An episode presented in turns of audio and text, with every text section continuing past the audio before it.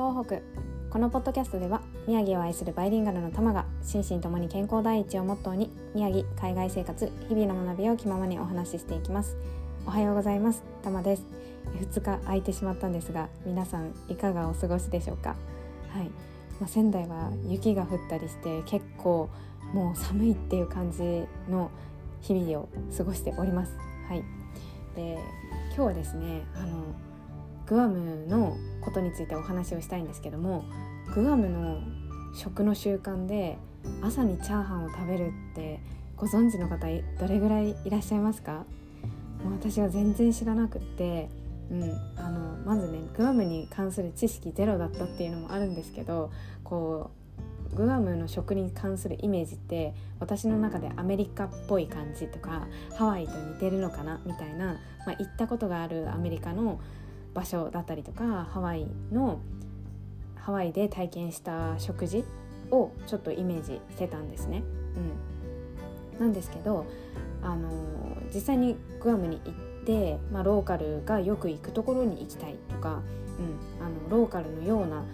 ことをさせてくれっていうのを彼に頼みましてそう行ったのがあのローカルが結構集まるキングスっていうレストランだったんですけどもそこでねあのチャーハン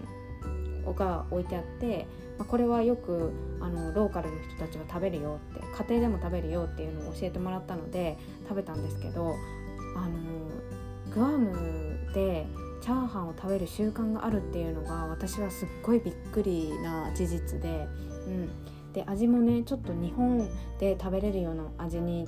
まあ、似てる感じがあったんですよね。そうでグアム定番の調味料があるんですけど調味料というかソースがあるんですけど、まあ、醤油と柑橘系の果汁と玉ねぎとあとは唐辛子を入れて作るものがあって、まあ、それの風味もしつつただあの、うん、懐かしのチャーハンみたいな感じですごく美味しくって、うん、だからこういうのがグアムでも食べれるんだって思ってすごい嬉しくなった。瞬間でした。はいであのまあ、グアムの主食っていうのはお米だよっていう風にも教えてもらったので、うん、本当に日本の方たちがグアムに長期滞在とかしてても多分食に関しては合うと思うので、うん、そこでのストレスっていうのは少ないのかなっていうのを思いました。うん、あとはねあのマーケットとかではおかゆも出している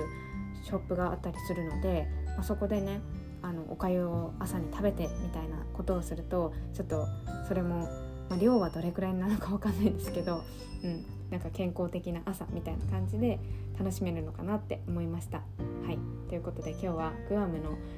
ご飯話についてお話をしました。最後まで聞いてくださってありがとうございました。質問や感想などがあれば LINE 公式から送っていただけると嬉しいです。では今日も一日深呼吸をして心楽しく過ごしましょう。ではまたバイ